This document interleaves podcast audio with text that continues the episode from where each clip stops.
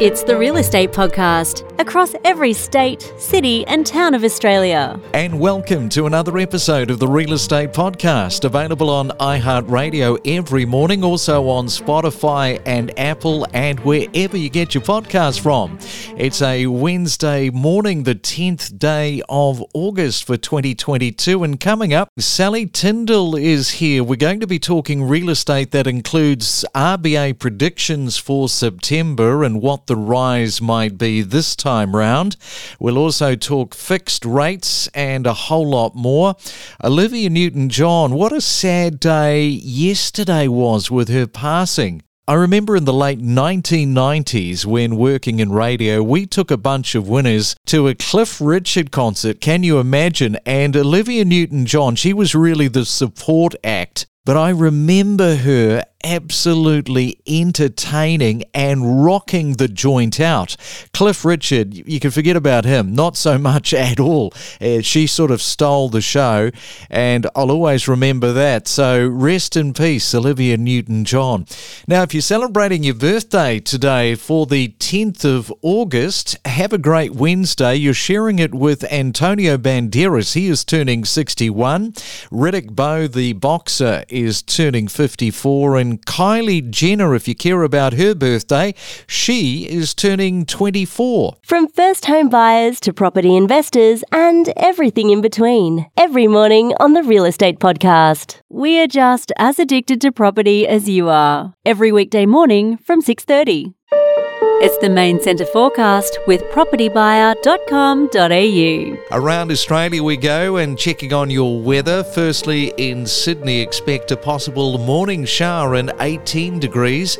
Melbourne, some cloud hanging around, but it should be a mainly dry Wednesday and expect a high of 17. Good morning, Brisbane. Expecting blue skies and 21 is your forecast high. And in Perth, a possible morning shower and your top today today of 17 degrees. It's the Real Estate Podcast across Australia, seven days a week. Well, there is always so much to talk about here every morning on the Real Estate Podcast, and we are certainly well past the highs of previous conversations around these record breaking prices being paid and red hot clearance rates and FOMO behavior that was peaking into a frenzy. It is very much more at a sedate and tempered pace.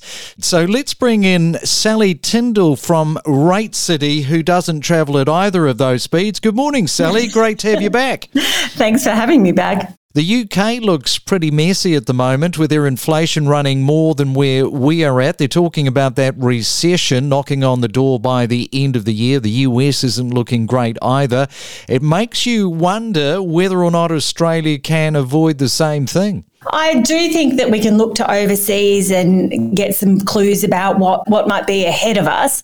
However, we've got to remember that Australia does have a unique set of circumstances and challenges as well. And so it's not, you know, a set in stone that the UK will even go into recession, but certainly if they do, it doesn't mean that we will automatically follow suit.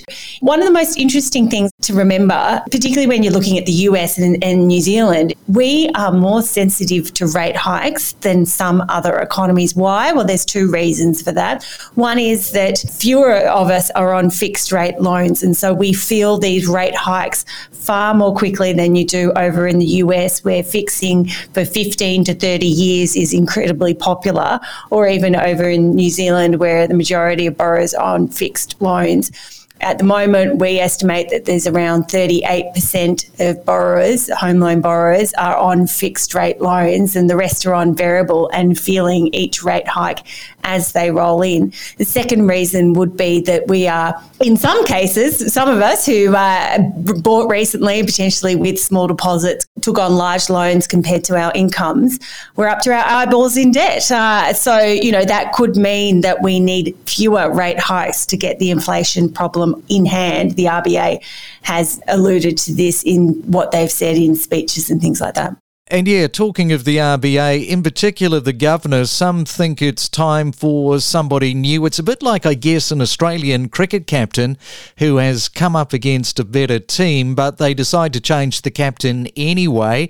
So I guess, do you think this would be a confidence boost to the market or a different mindset if Philip Lowe was politely asked to move along? Well, I think the RBA and Governor Lowe have been doing a pretty good job in in what have been unprecedented and, and in many cases very difficult circumstances. I mean, no one really knew what was around the corner when COVID first hit. Yes, the RBA cut the cash rate significantly and, as Governor Lowe said, took out perhaps a little bit too much insurance to protect people from, you know, what was ahead when people were look, staring down the likelihood of, you know, significant health concerns across the nation, but also significant job losses. And that didn't materialise. And so people are now looking at the RBA and Governor Lowe in particular and horrified by the rapid rise to the cash rate. But we really need to get some perspective here. I know know that borrowers don't like rising rates. That's fair enough. But the cash rate was at emergency setting levels at 0.1%. It couldn't stay there for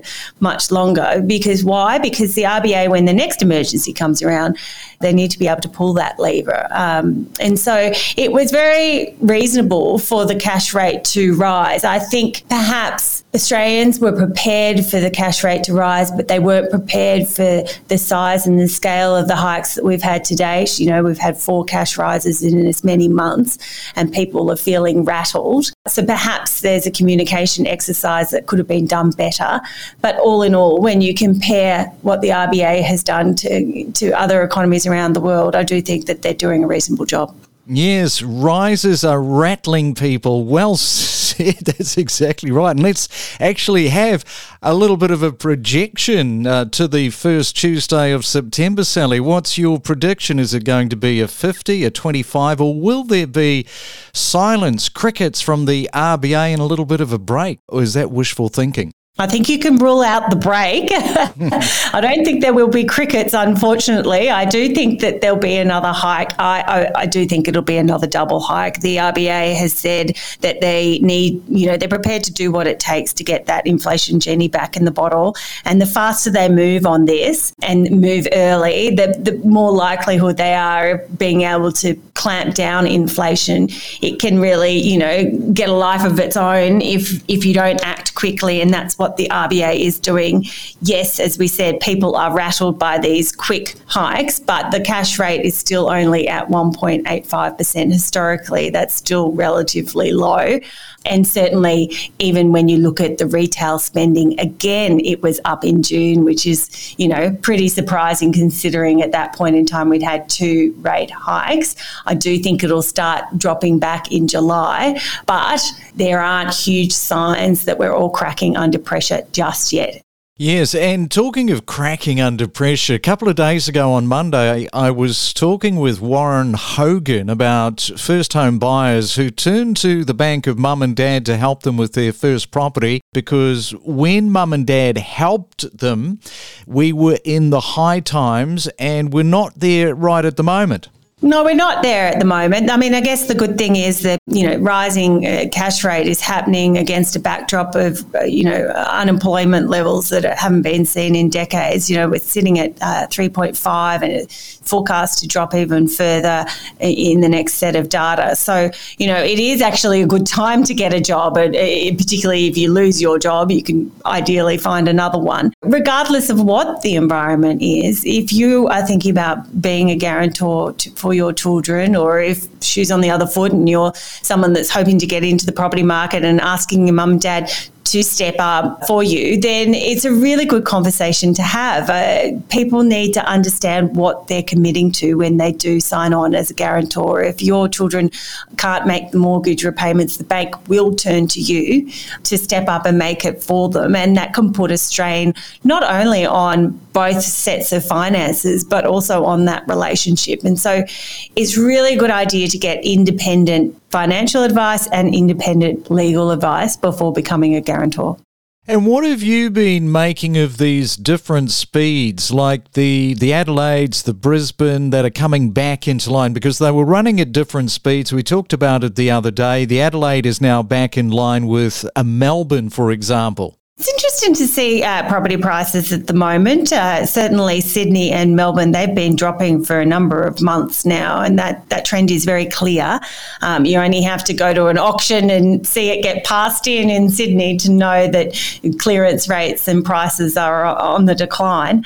Uh, Adelaide has held its ground so far. The latest CoreLogic figures show that it was up 0.4% uh, in the most recent uh, month. Year to date, Adelaide property prices, they're up 11.6%. But I do think we're sitting on the cusp and the tide is turning for Adelaide in particular, that we could start seeing drops in Adelaide in the months ahead. Certainly, NAB's latest economic forecast shows that Adelaide is set to rise um, 9% from the beginning of 2022 to the end of 2022. But as I mentioned, Adelaide's already up 11.6%. So that actually suggests that it's going to fall 2.6% in the remainder of this year.